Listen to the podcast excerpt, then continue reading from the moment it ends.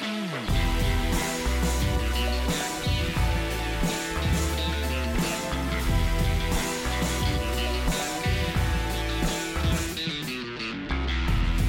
was forceful, arm and a leg, hell they charge a torso and live here. Drip tears down on the concrete jungle where socks still slouching, the sauce is bump.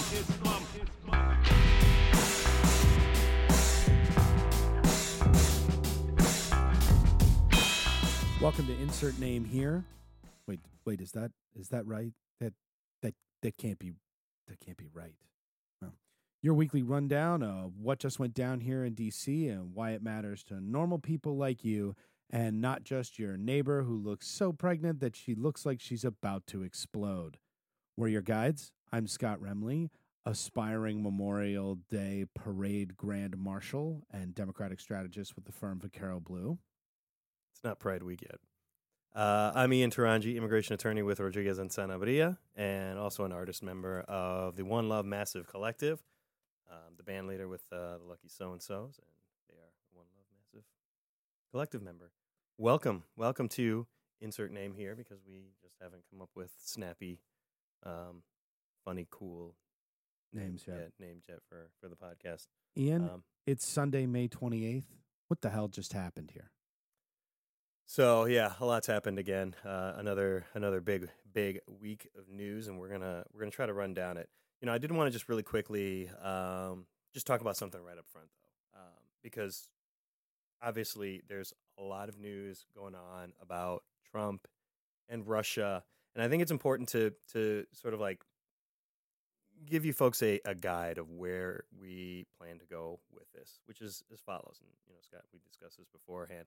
You know, I think as long as there's legitimate news and legitimate news stories, which, to be fair, there's a lot all the time. There's no shortage. Yeah. You know, we'll talk about it. But I think that there's this sort of like creeping sense in the progressive communities that, you know, this is a presidency that's teetering on the edge and is about to collapse, and, you know, in a spectacular banana republic style fashion. You mean like on sale? Like 40% off? 40% off of Chinos? Yeah, something like that. You know, I think it's important to discuss what's going on, and certainly if these scandals do in fact reach the, you know, bringing down a presidency, you know, constitutional crisis in the history of the republic type scandal, we'll be there to talk about it. But I think what we want to do is talk real news, and as a general matter in this podcast, really dig down into issues. Talk about news, but also talk about issues. You know, like we talked last week about Jeff Sessions and how the U.S. Justice Department is going to be prosecuting drug crimes going forward and what that's going to mean for prison populations. To me, frankly, that's a lot more immediate and a lot more has a lot more to do with people's lives than what's going on with Trump and Russia. I still say the best way to defeat Trump and Trumpism is going to be at the ballot box in 2018 and in 2020, and we shouldn't just be sitting around waiting for, you know, the wildest conspiracy theories to actually come true. Boy, I got to agree. You know, no one likes. I don't think any of us who listen to this podcast or think about this stuff are really happy with the way government's going. Right. And sure, as like a straight white middle class man, I'm probably insulated from this better than just about anybody else. I'm probably in one of the best positions to weather the storm. But you have to look the problem in the face. Otherwise, what it becomes is we're grasping at straws. We grasp that, you know, the Jill Stein recount. Oh, Jill Stein will fund this recount and it'll save us all. One, Jill Stein was incompetent, and like that campaign couldn't. Those guys could screw up a one-horse parade. Two, Jill Stein raised a ton of money for a recount that she promptly did not spend on a recount, and now she like has all this money for what? Like nobody knows. But one of the things she could do with it is pay herself back. We can all hope that things will get better, but the truth is that when you're in a hole, the first thing we have to do is stop digging. And yeah. Right now, the best way we can stop digging and start clawing our way out is just confronting this for what it is. Yeah, Larry Bird ain't walking through that door, folks. And it's time for us to understand. For those of you under the age of 30, you should Google that quote. It's an outstanding moment. And to bring that up, to bring it up to the modern day, like Barack Obama isn't walking through this door. I mean, he's still obviously on the scene, and we'll have things to say. Yeah, he had brunch with Prince Harry yesterday or 2 days ago. Like, good on him, you know. Yeah. Quality brunch with a weirdo ginger second in line to the throne. Like, way to go, man! Bravo. Exactly. So, given all that, let's start talking about the news. Because this week we did have a lot of news, and we actually did have some Russia news that we'll get into, but I wanted to kind of quickly run down the remainder of Trump's. Should we just rename this podcast From Russia with Love? We could sing it every week. From Russia. We'll storyboard it. We'll put it up on the board next to politically transmitted diseases. We're not doing political. And we'll weigh the pros and cons. Talk to me about the Russia news this week. Well, so the Russia news. You know, what in the fuck? Right. The big Russian breakthrough this week is that it turns out that both during the campaign in 2016 and afterwards, there was what we're slowly seeing is some of the leading print news organizations are continuing to kind of peel back the onion on the relationship between Russia and the Trump campaign. Yep. And for a long time, it was, well, maybe their computers were just kind of going back and forth, but you could say like, oh, those were just, you know, spam messages. There was some evidence that there was some computer interaction, but it kind of got brushed under the rug. And then it was, well, maybe it was just Paul Manafort who worked with sort of Russian folks in international campaigns. And he was in charge for a while, but then he wasn't. Or Mike Flynn. Right, Mike Flynn as the national security advisor, a key national security advisor both during the campaign, who turned out to be on the payroll of the Russian government. Now the latest one is it's getting closer to Trump. And what the New York Times and Washington Post reported this week is that Jared Kushner, the fair-haired boy of the Trump administration and Donald's son-in-law, husband of his daughter Ivanka, had direct contact with the Russian government as well, even going so far as to say, well, we should talk, but why don't we talk at your place so we don't get caught? And asked the Russian ambassador if they could meet basically at the Russian embassy. To which even the Russian ambassador said, no, because you just don't let agents of another government like into your embassy, particularly your like secure facilities in your embassy or your like Oval Office. Right. Well, hey, but it would be the equivalent of the Russian government if in the middle of an election suddenly saying like, hey, could we meet with members of the Trump administration? Maybe at the CIA, just asking for a friend. Like, no. But it keeps getting closer and closer to Trump, which is why last week for the first time, what he came out and said was, look, my campaign had nothing to do with Russia. At least I didn't. I can't speak for everyone else, but I can only speak for myself. And that's pretty interesting because I think that's the first time that he's sort of implicitly acknowledging like, okay, there might be something here, but I didn't know about it, so you can't be mad at me. Right. It is remarkable. Let's be fair with some of this Kush, back channel stuff, because I think world leaders do generally try to set up back channel communications where they can have sort of frank discussions. Yeah, non-public discussions. Right. I guess my question about this issue particularly. I mean, were there any other world leaders that Kushner was trying to set up back-channel communication networks with? Sure, that's true. If he was trying to do it with all of the members of, say, NATO, which we'll come to in a moment, then maybe you feel a little less weird about it. It's a thing that they thought they should do. Yeah, and why do this to evade CIA surveillance? I mean, the biggest thing to me is, do you really think that nobody's going to know? They were just going to get away with this? I mean, that's... Right. Why are you trying to hide? Now you look like... the teenage boy who, goes into the bathroom when mom knocks on the door and says, what's going on in there? They say, nothing, don't come in. Like, all right, well, we know what's going on in there. You could tell me not to come in, but we all get what's going on, man. Like, it's cool. I'm not going in. Right. No, I'm going to just... hey, I'm cleaning the house right now, so if you could sanitize the doorknob, that would be ideal. Just so that I have all the doorknobs clean in the house. And I would say this kind of like from a 10,000-foot view. I think that we just got done talking about how we weren't going to delve into conspiracy theorizing on Russia, and our first story is about Kushner and Russia. And I think success. Yeah. Self-awareness. Mission accomplished. Tom Cruise, thumbs up. Look, we have tremendous reporting that the Washington Post, the New York Times have done. They really multiple are. Sources. You know, Trump actually was just tweeting this morning, and we're doing this on Sunday, May 28th. It's about 12:45 p.m. You know, Trump tweeted this morning about, you know, fake news and, you know, right. all these anonymous sources. Why aren't they naming their sources?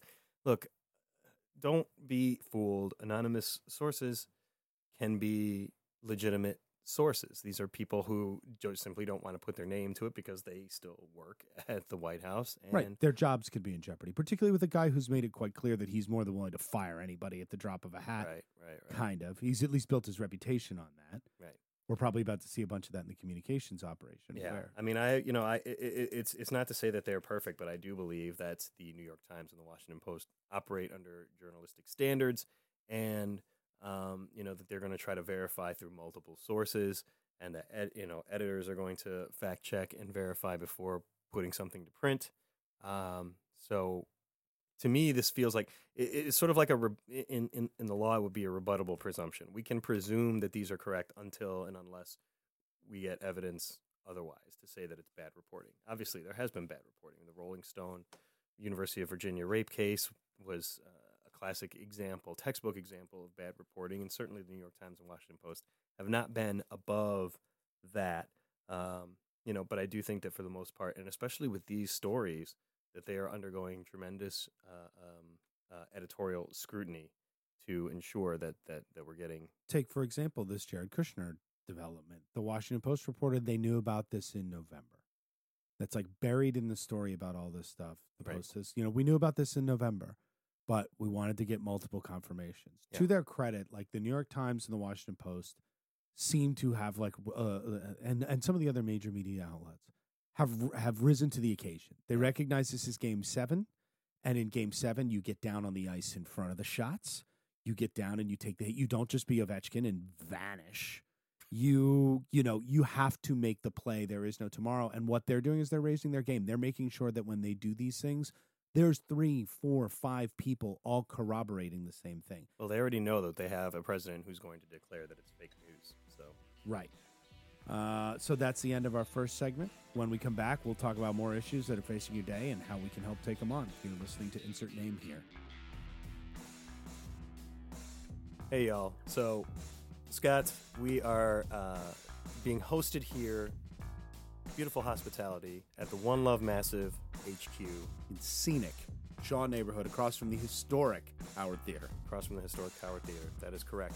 And so we're here at the One Love Massive HQ, and we want to hip you to everything that's going on with One Love Massive. If you want to be hip to everything that's going on in the district, also in the DMV. Can we find them on the Google machines? What is a Google machine? That's what you're holding in your hand. We're going to try this one again. We're going to start over on it. We're back at Insert Name here. Ian? What else happened this week? So this is where I'd like to take a little bit of a deep dive. Slow it down. Smooth, quiet story. You're not going to get me to crack this time. The Congressional Budget Office scored the improved GOP House bill on health care, the American Health Care Act. Trump care. And to recap for everybody, scored means they basically ran the numbers. They took the bill. These are professional, nonpartisan bean counters. This is their whole thing is they just sit there and they're supposed to be the folks that can say like, hey, we're the people you can count on to be independent verifiers of this stuff. You can always make your apples to apples kind of comparison of if we say it's worth this much and we say another bill is worth that much, you know, you can count on us to have been consistent. That's right. And so when the American Health Care Act was first introduced, the CBO scored it as functionally stripping health care and health insurance away from 24 million people. And then at that point, there was sort of a grassroots revolt against the bill. It went away for a while. It's not pretty. Then there were some amendments that were made to it. It came back and they voted on it. The House, the Republicans in the House voted on this bill. before CBO had the opportunity to score the updated bill. So we finally did receive the score this week from the Congressional Budget Office. And what was that verdict, Ian? Well, again, I think it's important to point out the Republicans have already voted in the House. They've already voted on this bill. Right. It has already passed. Oh, we have this terrible bill, but we've fixed it. You can trust us. Now we can all vote for it. So they voted on it. And then CBO came along afterwards and said, okay, well, hey, by the way, I know this ship's already sailed. We've ran the numbers. Hey, how many people will be left without insurance now under this new fixed version of Trump Care? So the CBO's bottom line numbers here are that 23 million will lose coverage by 2026. 23 million, which is an improvement over the 24 million from the previous bill. So we moved from 24 million getting screwed to 23 million getting screwed. That's correct. Progress. That's correct. A couple of other interesting points from the CBO's bottom line. 14 million in the first year in 2018. Oh, good. That's nice. That's up there. Got him to break on it. And it also saves $119 billion by 2026. It allows states to opt out of minimum insurance coverage and protections for people with pre-existing conditions through the implementation of high-risk pools.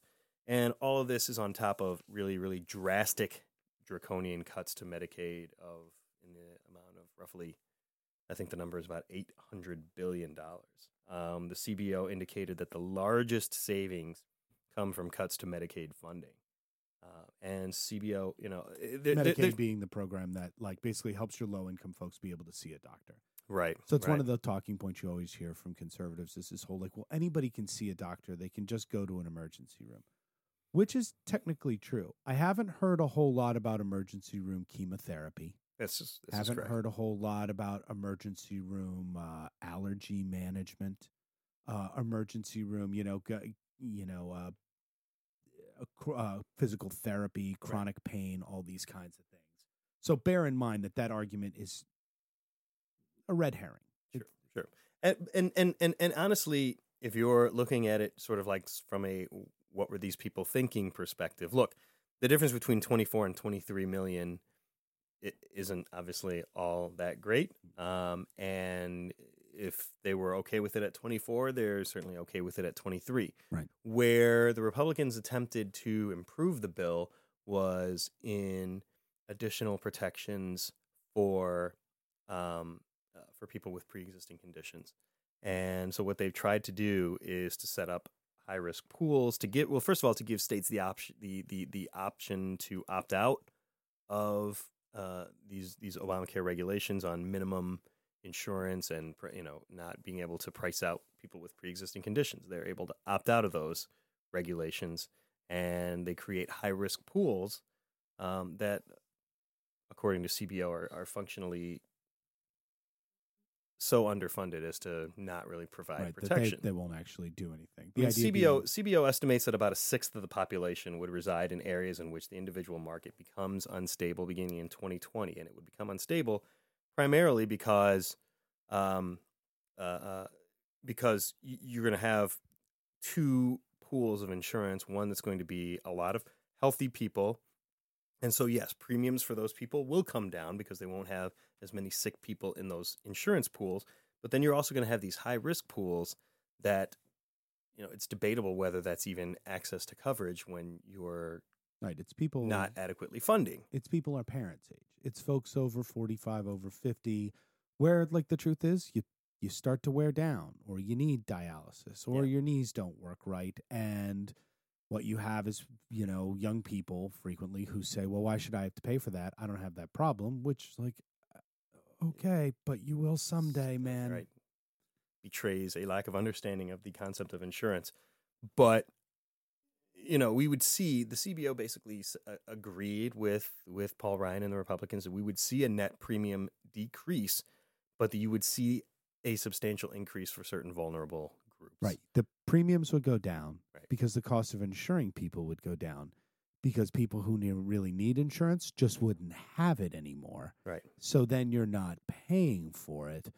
You know, it's a similar argument to saying, well, you know, why should I have to pay for homeowners insurance? My house isn't on fire. Well, right. Okay, I guess at some point your house may catch fire and then you'll need it. And you don't just get to run in then and say, like, here's my $35, rebuild my house. Like, nah, that's not how insurance works. Now, mind you, the long-term answer on all of this is what people call single payer. It's the idea that the government steps in at some point and says, healthcare isn't a thing that we should treat like cereal. You shouldn't have to worry about whether or not you can afford it. It's a human right, the right to see a doctor, the right to stay alive and benefit from medical advances. That's a fundamental right. And so when you hear people talk about single payer, the way that I like to think about it is basically saying at some point, okay, everybody gets Medicare now. Medicare is awesome. We all have parents or grandparents that are benefiting from it, or hopefully we all have parents or grandparents that are benefiting from it. They all, you know, they get sick, they can go see a doctor, and it's great. And the idea is at some point we just say, okay, everybody gets access to Medicare. And what happens is because everyone has access to Medicare, it's an easy system that's accepted anywhere. The theory is basically everyone will buy into it, and costs there for everyone will come down too. They'll go up a little bit for younger people because those are folks that tend not to use it, but they'll come down more for older folks. And in the end, that's like, it's the trade-off you make to basically live in a civilized society. Yeah. Yeah. So, I mean, I think our bottom line here is this is basically the same law that we had before. It's a massive tax break for wealthier families. Yeah, it is. That's paid for by making health insurance unavailable or unaffordable to many, many people. How this affects you, the listener.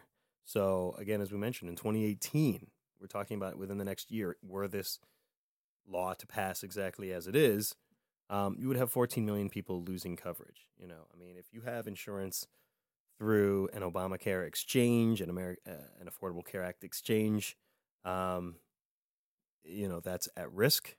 As we mentioned a couple weeks ago, you know, you hear so much about sort of the gig economy and, you know, people not having that one 40-hour-a-week job that gives them their medical benefits. And these individual plans through the Affordable Care Act are many people's lifelines to health insurance.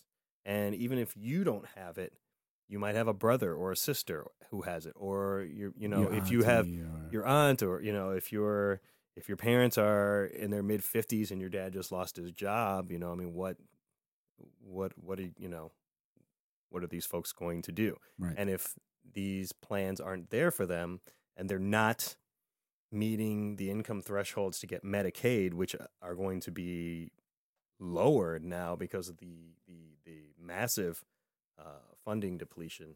Right. The idea being that basically what the government's going to say is, okay, if you want us to pick up the check on your healthcare, you're going to have to be even poorer. Right. Which, okay, I guess on the one hand, we're saying, well, low-income folks should have healthcare. But now basically what they're saying is, yeah, but if you're like just low income and not really low income, tough luck for you, man. Like, well, you know, for a lot of folks, like a lot of people who take advantage of Medicare are folks who are doing things like in rural communities, for example, where some of the best jobs you can have are working for $15 an hour in a warehouse or working for $8 an hour at Walmart. And in these rural communities in particular, those are the lifelines. And to suddenly be told, like, oh, yeah, now you're not going to benefit from that. It's one more problem. Sure. And those are the markets that are most at risk of destabilizing because they have fewer options for care, fewer options for insurance. You know, if you live in New York City, if you live in Chicago, if you live in D.C., if you live in Boston, there's a lot of options out there for you. If you live in many rural communities, right. Many rural communities have one provider. Right. Pueblo, Colorado.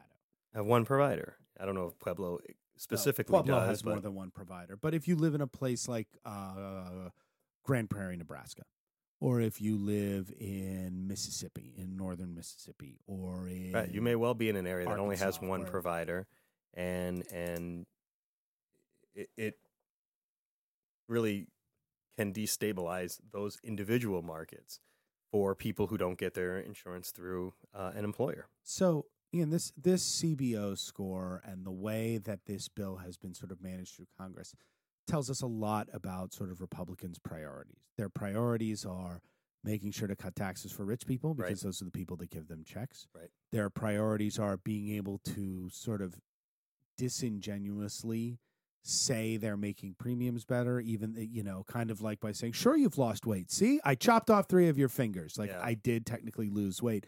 There's another document that came out this week that teaches us a little bit about what is a genuine priority. And that was the Trump budget. Every year, the president is required to propose a budget to Congress.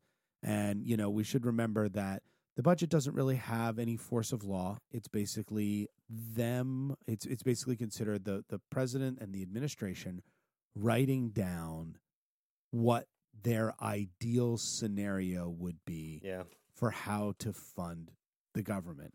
And Ian, talk to us a little bit about what was in that budget. I mean, it's a lot of cuts, cuts, and more cuts, basically, is what it is. I mean, I'm not sure what the total amount of cut from the budget is, but there's significant cuts to virtually every governmental function and agency that is not military, that is not Homeland Security. And, you know, and again, the point of all these cuts is to return this money to, as Republicans would argue, the people who pay it, who tend to be higher income folks. But I mean, think about some of the things that are getting cut: the Corporation for Public Broadcasting, the Institution for Museum and Library Services, International Development Foundations, the Legal Services Corporation. I mean, that's actually a yeah. I was going to say, what does that do, Ian? That's actually near and dear to my heart because I worked for a summer when I was in law school at Legal Aid in Grand Rapids. The Legal Services Corporation, functionally, what it does is it provides legal services to indigent, low-income people, people who have landlord-tenant disputes, if you have custody disputes. It's all civil. I mean, obviously, for criminal matters, you have a system of public defenders in every jurisdiction throughout the country. But these are the lawyers that say, if your landlord decides they're not fixing that dripping sewage pipe coming out of your ceiling, these are the people you can go to when you can't afford a lawyer. You can go to folks and say, I feel like this is wrong, and I think maybe they should be told to fix it. Right. And that's what the legal system is there for, is to make people do the right thing, even if they don't want to do it. And these are the lawyers that you get to work with because, you know, are they like the most top-notch crackerjack attorneys on the face of the earth? No, a lot of them are young people just coming out of law school. But what they are is free. And free and young and hungry and ready to work hard is a lot better than nothing. Yeah, yeah. Some other things that get cut here: National Endowment for the Arts, National Endowment for the Humanities, Neighborhood Reinvestment Corporation, Housing Trust Fund, Capital Magnet Fund, Economic Development Administration, Minority Business Fund. Is that like the for putting stuff on my fridge? I assume that's what it is. It's what allows me to have weird poetry on my fridge. Yeah, that's exactly right. You are not going to get that anymore. White girl problems. The National Oceanic and Atmospheric Administration grants in education. Oh, good. You mean the people that help teach children about global warming? Yes. Why would this president want to stop teaching people about global warming? I can't imagine. What else is in there? Community services block grants. Oh, good. Community services block grants, the things that help make sure that we can fund nonprofits at the local level. Abandoned mine land grants. Oh, good. You mean the people that help make sure that we don't have toxic runoff into our drinking water? I guess if you find that sort of thing to be important. I mean, I have to admit, Ian, I'm weird. I'm pro clean water. And I get that makes me a strange duck, just a great big weirdo. Yeah. Ian, when I worked in the Senate, one of the things that we talked about, though, was that we said the budget is a moral document. Yeah. And what we meant by that is how we started out with this discussion, which is to say, this is a thing that talks about our priorities. It's a way that you kind of communicate, here's what our perfect vision is. And I got to say, what this document shows at a moral level is what matters is rich dudes that own golf courses and like really awesome private jets. Yeah. And the people that don't matter are basically all of the rest of us. Yeah. This has been unfortunately, this has been a Republican platform for 30 years. They pushed this under the argument of, oh, right, but rich people, they invest and help create jobs, which, by the way, they do invest. They put it in stocks or in mutual funds. These aren't job-creating investments. They just protect their money.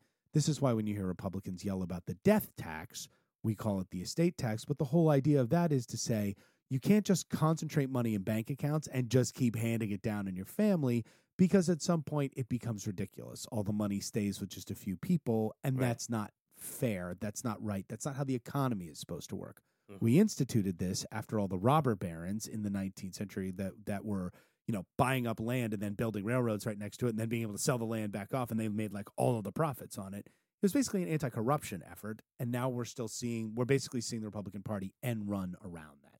It is truly a remarkable thing. What's the cut that bothered you the most in the budget? The same thing that we saw in the healthcare bill, huge cuts to Medicaid. Yeah. So you had roughly $800 billion cut from Medicaid in the AHCA. There's another, I don't have in front of me what the exact number is, but there are more Medicaid cuts that come through the budget. And the net effect of that is, roughly $1 trillion taken out of the pot of money that is supposed to pay for poor people's health care. I mean, when I look at these documents as a whole, it says to me that Republicans don't want to pay for poor people's health care. That's something that we've known for a long time, and that's frankly why they have had to bring this back to the AHCA. Why they've had so much trouble with the AHCA. Why the Senate is going to have, I think, a lot of trouble coming up with a suitable bill, because there is no grand conservative vision of the government's role in healthcare at all. Right. I mean, you have a lot of people who think, quite frankly, that these efforts don't go far enough in extracting the federal government from healthcare, and they just don't believe that healthcare is something that should be paid for by the government. And that's, look, this is America, and people are entitled to that view. I just think it's important that people understand that view and understand that the actions that they wish to take, they may be constrained by political realities, but in a perfect world, these are the actions that they would take. They would be stripping healthcare away from people. They would be taking, childhood health insurance, school lunches and things like this. These are all the types of programs that are on the chopping block. Well, and let's remember too, these programs don't exist because they think their way into existence and are just summoned into being by the force of will of the Almighty. These are the same fights that we were facing 100 years ago or 80 years ago around Social Security. Right. In the middle of the Great Depression, when senior citizens, when getting old meant dying in poverty, FDR created Social Security, and a bunch of conservatives ran around then and screamed socialism, and we ran them over because it was the right thing to do. When LBJ created Medicare, it's the same kind of thing. It was because you shouldn't have to face, staying alive shouldn't be the thing that kills you. Yeah. Getting health care, these things like Medicaid. Medicaid exists because at some point we realized collectively, we are a brother's keeper. We do have a responsibility to help out those that didn't get the same opportunities and didn't get the same, good fortune. And that's the right thing to do. For Republicans to be running around going after this stuff, it's disingenuous for them to ignore the history of it too, which is these things were put in place to solve a problem. Mm-hmm. That problem hasn't been solved yet. The Supreme Court argued that when they knocked down part of the redistricting stuff a few years back, right, and the what's called the pre-clearance, but the idea was in certain states with long histories of segregation and Jim Crow, when they redo their congressional maps, which you do every 10 years after the census, they basically had to send them to the Department of Justice first, and Department of Justice here in D.C. would have to look at them and basically certify these are not stone racist trickster maps. These are maps that we feel are legitimate. And the Supreme Court knocked that down basically by arguing well, that problem's been solved. Well, ask anybody who lives in North Carolina or Georgia or Texas or anywhere else that are these pre-clearance states. Those problems haven't been solved. And for Republicans to sit there and say the problem's solved now. Well, no. until everybody has a job and there's no such thing as poverty, something they're not willing to do, that's not, you know, the problem isn't going to be solved. There are always going to be structural problems in any system. There's the same problem in a corporation. There's always people who photocopy their butts and steal Post-it notes. There's the same problem in any kind of government. You say that like it's a bad thing. Well, look, I've seen the photocopies of your butt. It is a bad thing. But, you know, there's always going to be problems with this stuff, and our responsibility is to always be trying to fix them. And we don't fix them by saying it's not a problem. That's exactly right. And these documents taken as a whole, I think, just listen, I think, as we said in the first segment, you know, it's important if we're going to defeat these ideas, they have to be defeated at the ballot box in 2018 and 2020. And so it's about finding representatives who will articulate your principles and your beliefs, even if those are different than ours. You know, I mean, that is the ultimate foundation of our government and our society. And, you know, so that's why it's important to understand what's happening and what these people are doing in our names. So. We'll be back in a moment. You're listening to Insert Name Here.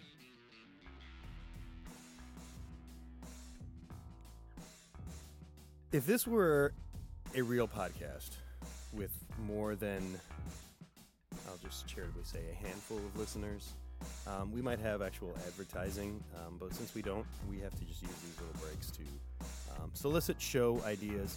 So if you have any ideas of topics that you want to hear us talk about, or people that you would like to suggest that we talk to about certain issues,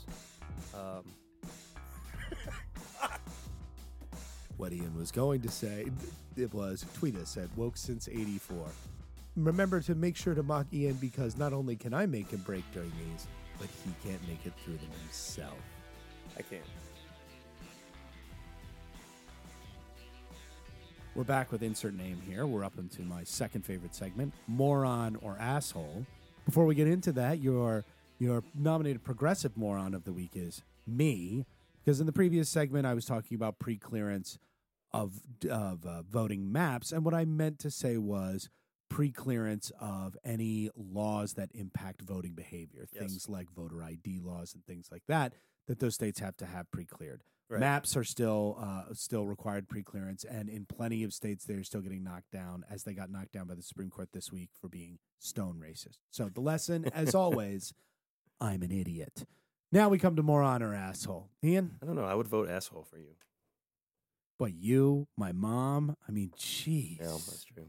Is it like a listserv or something? I don't understand. Yeah. Just to be really clear on the Voting Rights Act, it's actually something that I've done a lot of research on and is a topic of interest for me. So you had under the old the Voting Rights Act, you had what were called pre-clearance jurisdictions. These were places that had histories of sort of racially stopping people from voting, and poll taxes, literacy the like. Tests. Yeah. So basically, what the Voting Rights Act said was, if you resided in one, or if you were in one of these jurisdictions and you wanted to change voting laws, you had to pre-clear it with the Justice Department. That was struck down a few years ago. I think the case was Shelby County v. Holder. So yeah. Anyway, moron or asshole. Moron this week. Or asshole. And we've got a few. I mean, Sean Hannity is sort of the asshole. Next. He's the sort of the embodiment of this, but it's being pushed by a lot of people. And so our moron or asshole this week, conservatives who are pushing the Seth Rich conspiracy. Now, just to back up really quick for people who don't know, Seth Rich was a young guy from Nebraska in his 20s in D.C., I think a recent college graduate, working at the Democratic National Committee, and he lives in Brookland, or I'm not sure where, in which neighborhood in D.C. But I think he was walking home from work, kind of late-ish at night. It was a robbery that went bad. He ended up shot and murdered. As far as I know, the crime is still unsolved. Yes. So that provided openings for people. Now there's conspiracy theories going around that Seth Rich himself was the leak of DNC material to WikiLeaks. Despite there's exactly zero evidence of this whatsoever. There's not a single email, a record of a phone call, nothing. But for many conservatives, we just add Seth Rich to the long list of people that Hillary Clinton has had murdered. So Hillary Clinton, mob kingpin, or really awesome mob kingpin. Yeah, exactly. It is the list. You know, Ian, we were talking about this at the break.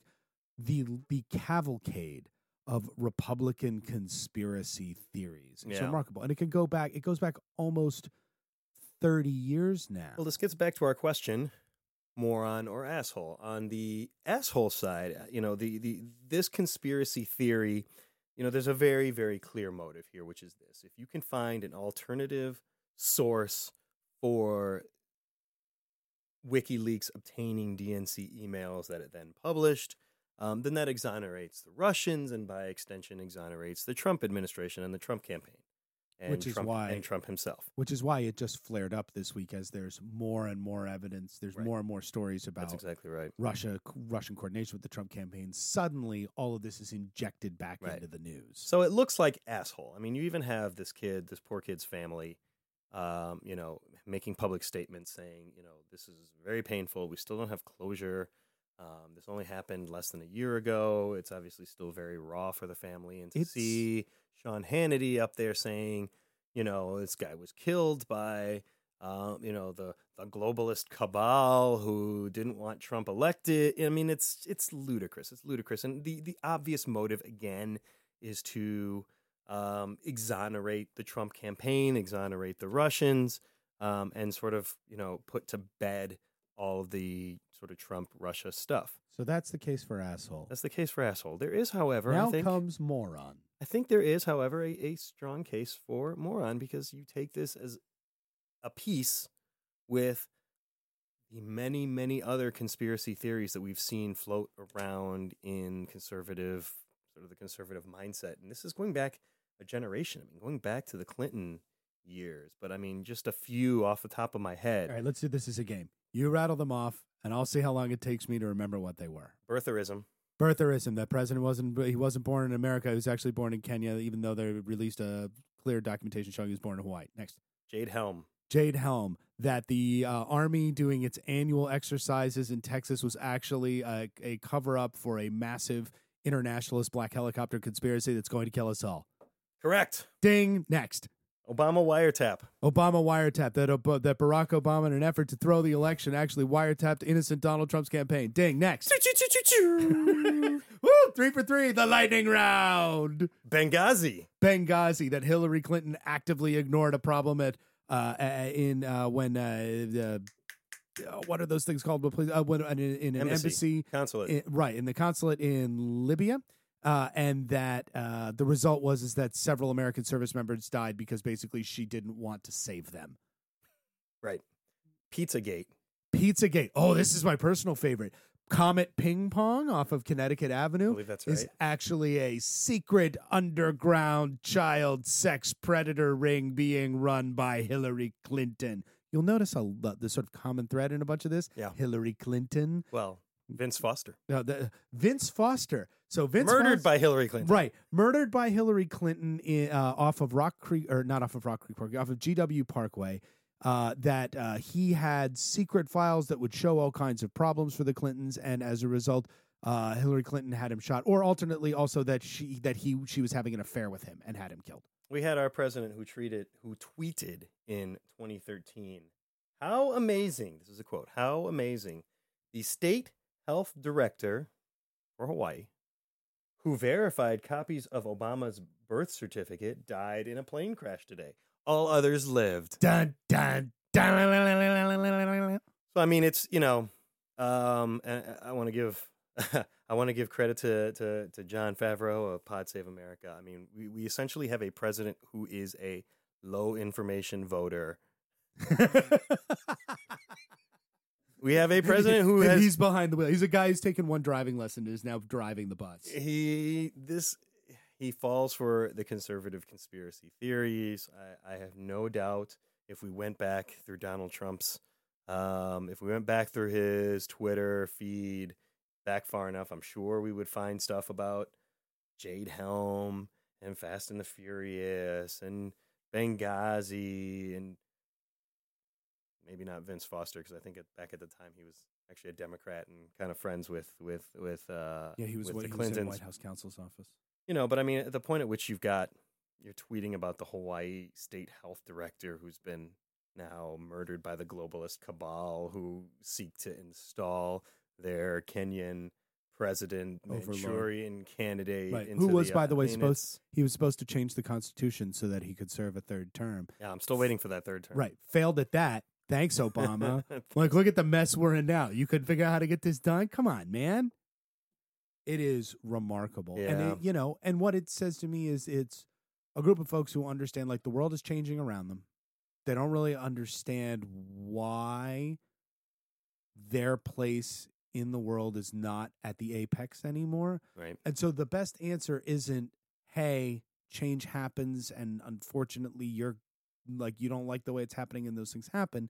The best way to explain it is, well, there must be a massive global conspiracy against me. Could be. Could also just be stuff happens. Yeah. I get caught in traffic. It's not because there's a massive global conspiracy to make me late. It's because traffic happens and, like, that's what it is. You should also plan in advance and maybe leave a little early. Yeah. So you're saying that my employer is not responsible for my lack of transportation planning? I guess, yeah. That's what I'm saying. That's fair. I mean, my employer is myself. But, right, exactly. So it's remarkable. So that's a pretty compelling case for more. And what's really creepy is it's the way the two interact. There are folks out there who believe this stuff because they're just trying to make sense of it all. And I think that genuinely they're trying to do the right thing in the right place. And then there are the predators.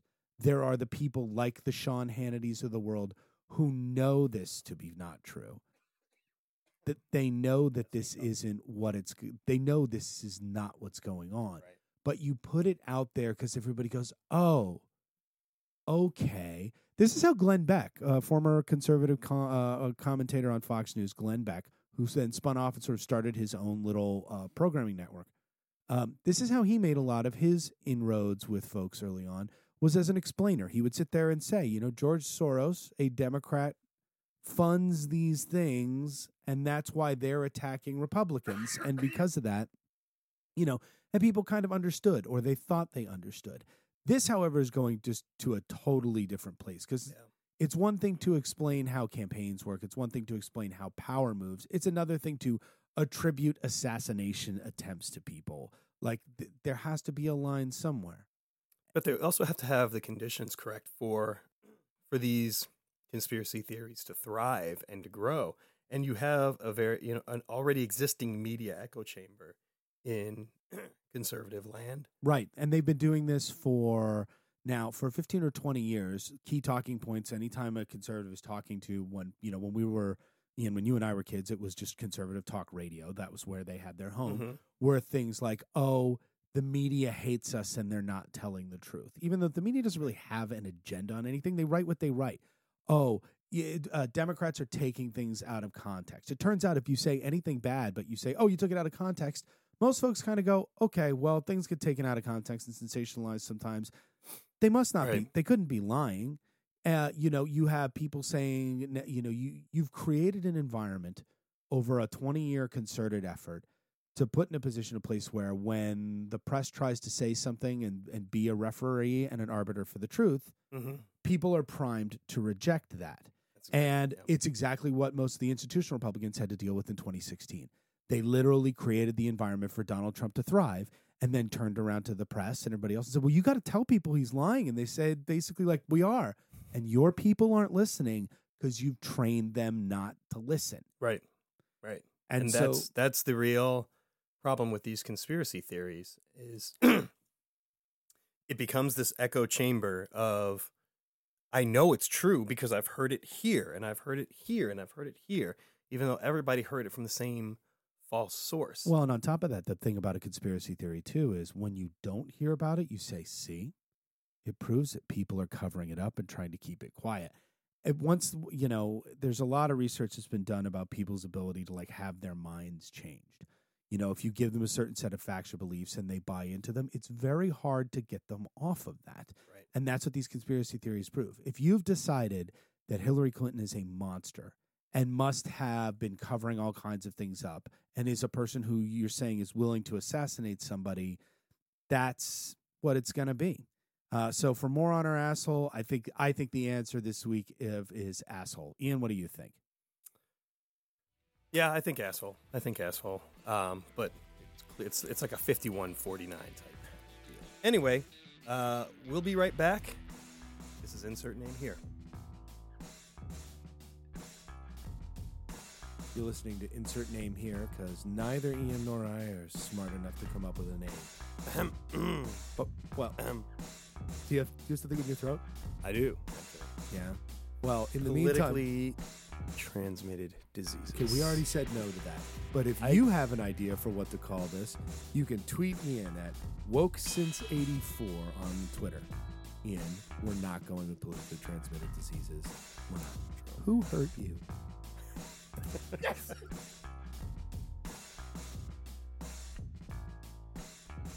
And we're back. And to wrap up, let's end with my favorite thing I saw this week, where we highlight something that gave you hope or made you smile or at least deaden the existential pain just a little bit. Ian, what was your favorite thing you saw this week?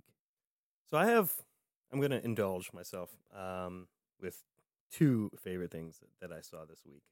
One is, if you follow our the One Love Massive CEO, Molly Ruland, the queen of this here hive,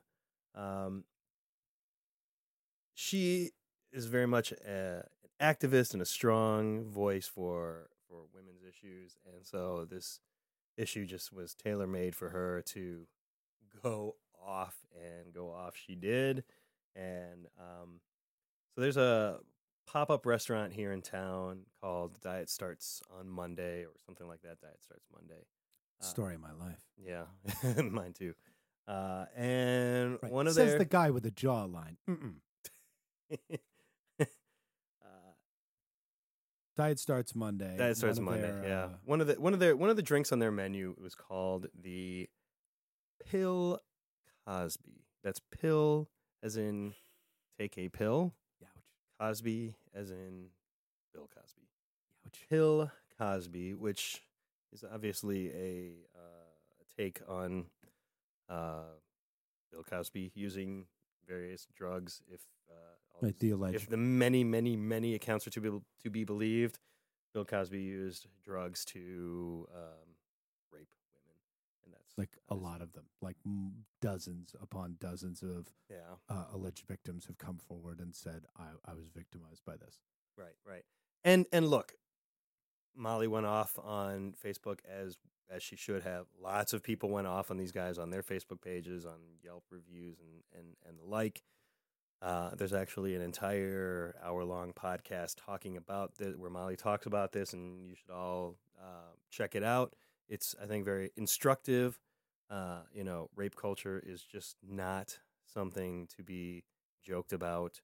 The estimates are that 1 in 4 women in America have suffered some sort of sexual violence or abuse, and it's just one of those things, I mean, look, unless you're a professional comedian, even then, it's just not. I just don't see any place for that type of that type of humor. And the reason why this is one of my favorite things that I saw this week is because you saw this outcry, public outcry against the proprietors of Diet Starts Monday, and they took it off the menu. They issued a full apology, retraction. I take them at their word. I don't know these guys from anybody, so I take them at their word that they were clueless and that it was a dumb thing. They obviously thought it was much more clever than it really was, and So the reason why it's one of my favorite things is not because somebody made a drink called the Pill Cosby, or that anybody thought that it was super clever. It was obviously not super clever. The reason why it's one of my favorite things is because you had community activism, and it really was community activism that was able to institute some small change. So it did. It gave you hope. A little bit of hope. A little bit of hope. You know that we can be organized. Yeah. My second favorite thing that I saw this week, and this is a shout out to a friend of mine, Aaron Myers, who is a tremendous, tremendous jazz vocalist here in town. You'll see him a lot at jazz jams, at Mr. Henry's, or sometimes at the Brixton. My very good friend, Oren Levine, who's a member of the Lucky So-and-So's, he plays quite a bit with Aaron Myers. Aaron is the musical director at his church, and I unfortunately don't have the name of that church. But every Sunday morning he gets on Facebook Live. He's playing the organ. He's singing gospel songs. You know, they always talk about Sunday morning being the most segregated time of the week in America. It's very true. And I'm not a regular churchgoer. I'm a man of faith, but I'm not a regular churchgoer by any stretch of the imagination. And it always puts a smile on my face hearing Aaron do Sunday morning Facebook Live gospel music straight from the pulpit. I really love it. So if you get a chance, Aaron Myers, it's Aaron A-A-R-O-N, Myers, M-Y-E-R-S. Look him up on Facebook. Follow him. You'll get this same feed every Sunday morning, and it's really, really delightful. Well, that's good stuff to hear. And my favorite thing I saw this week was the photos of Pope Francis meeting with Donald Trump. That had to be uncomfortable. It just, you know, those guys have about as much in common as two wet cats in a bag. And, you know, to see these great photos, visual. And we will, you should check out Ian's Twitter, Woke Since 84. Nailed it. That's right. At Woke Since 84. We'll tweet out some of these photos a little bit later today. But take a look at them, because the Pope just looks crushed. He looks so unhappy. He has all the look of a 5-year-old with low blood sugar being dragged into yet another impressionist gallery in, maybe I'm just reliving my childhood. But he just looks miserable beyond words. We didn't get much of a chance to talk about the remainder of Donald Trump's first international trip, but obviously it included a visit to the Vatican. Three things that I thought were really funny about this Pope visit. One, that Pope gives him a copy of the papal encyclical on climate change. That's outstanding. Yeah. I hate you and everything you stand for. I have to stand here and look nice. By the way, maybe you should read this on your flight home, stupid. The other one was at one point when he introduced himself to Melania, he said to her, kind of pointing over at the Donald, "What are you feeding him?" First of all, as if Melania is Melania is cooking dinner for him. Right. But anyway, the answer, Pope Francis, is she's feeding him well-done steaks with ketchup. And the third thing was the spectacular memes that came out of those photos, because they're all in black veils. And I saw one where they put the twins from The Shining in there. Damien from the Omen movie was in there. I mean, the Pope, Adam's family. He looked miserable. And he wasn't even going to try to hide it. It's not even like you put on a brave face. Hey, it's the alleged leader of the free world, at least for the next 3.5 years. We're going to go out. We're going to say the nice things. The Pope could have done the Thanksgiving dinner routine that we all know of, like, just grit your teeth, get through it. Don't rock the Pope. Don't piss off Uncle Mike. And instead, the Pope went out there and was just like, nope, not having it. Mm-mm, hell no, right. My thing. I may be the vicar of Christ, but that doesn't mean I have to stand next to this asshole. The only thing I liked that was my close second runner-up was the footage of President Trump meeting with the newly elected president of France, Emmanuel Macron. And when they shook hands, Trump tried to, like, stop. You know, they reached across, they shook hands. And then Trump tried to break the handshake, and Macron just squeezed harder. And it got to the point that Trump, like, had to, like, flex his fingers all out straight of, like, basically saying, let me go, to get to Macron to let go. And Macron just hung on and made him look like a chump. And, like, good on you. You want to get into petty politics, you orange-faced moron? Okay, I'll just break your hand when I'm shaking it. So, like, good on you for that. Well, look, that's the end of it for this week. If you want to learn more about where we record, you should check out One Love Massive, the arts collective in Shaw. That's right. Thank you to One Love Massive. Thanks, Mike. Thanks, Big Mike, as always. Our big producer, Mike Phillips, our producer extraordinaire, Molly Ruland, who gives us the opportunity to say stuff into a microphone that other people, at least one or two other people will hear. Our chosen life partners seem to have gotten bored with this stuff. Yeah. I think my wife got through 2 episodes, and I'm not sure that she's ready to go on. No. She thinks I say fuck too much, which... You do. Fair enough. You do. God fucking damn it. If you have an idea of someone we should talk to, an expert who knows what they're talking about, you can email us or tweet us at @wokesince84. And if you have an idea for what our name should be, you can also tweet that to us at @wokesince84. If we choose your name, you'll win this week's prize. Second prize is a set of steak knives. First prize is an all-expenses-paid trip to Ann Arbor, Michigan, which beautiful Ann Arbor, Michigan which will make Ian happy, but would make me abjectly miserable. Ian, what's this week's nominee for a name for this podcast? Political ointment, like a take on topical ointment. Political ointment.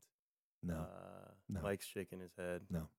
Yeah, it's definitely not as good as politically transmitted diseases. Okay, we're still not going with politics. But look, it's on the board, and we just have to it's on the board because the board is covered with all rejected ideas. That board should be labeled no, and then it would be better. Well, that's all for this week, and we'll talk to you next week. Thanks for listening to Insert Name Here. Peace out.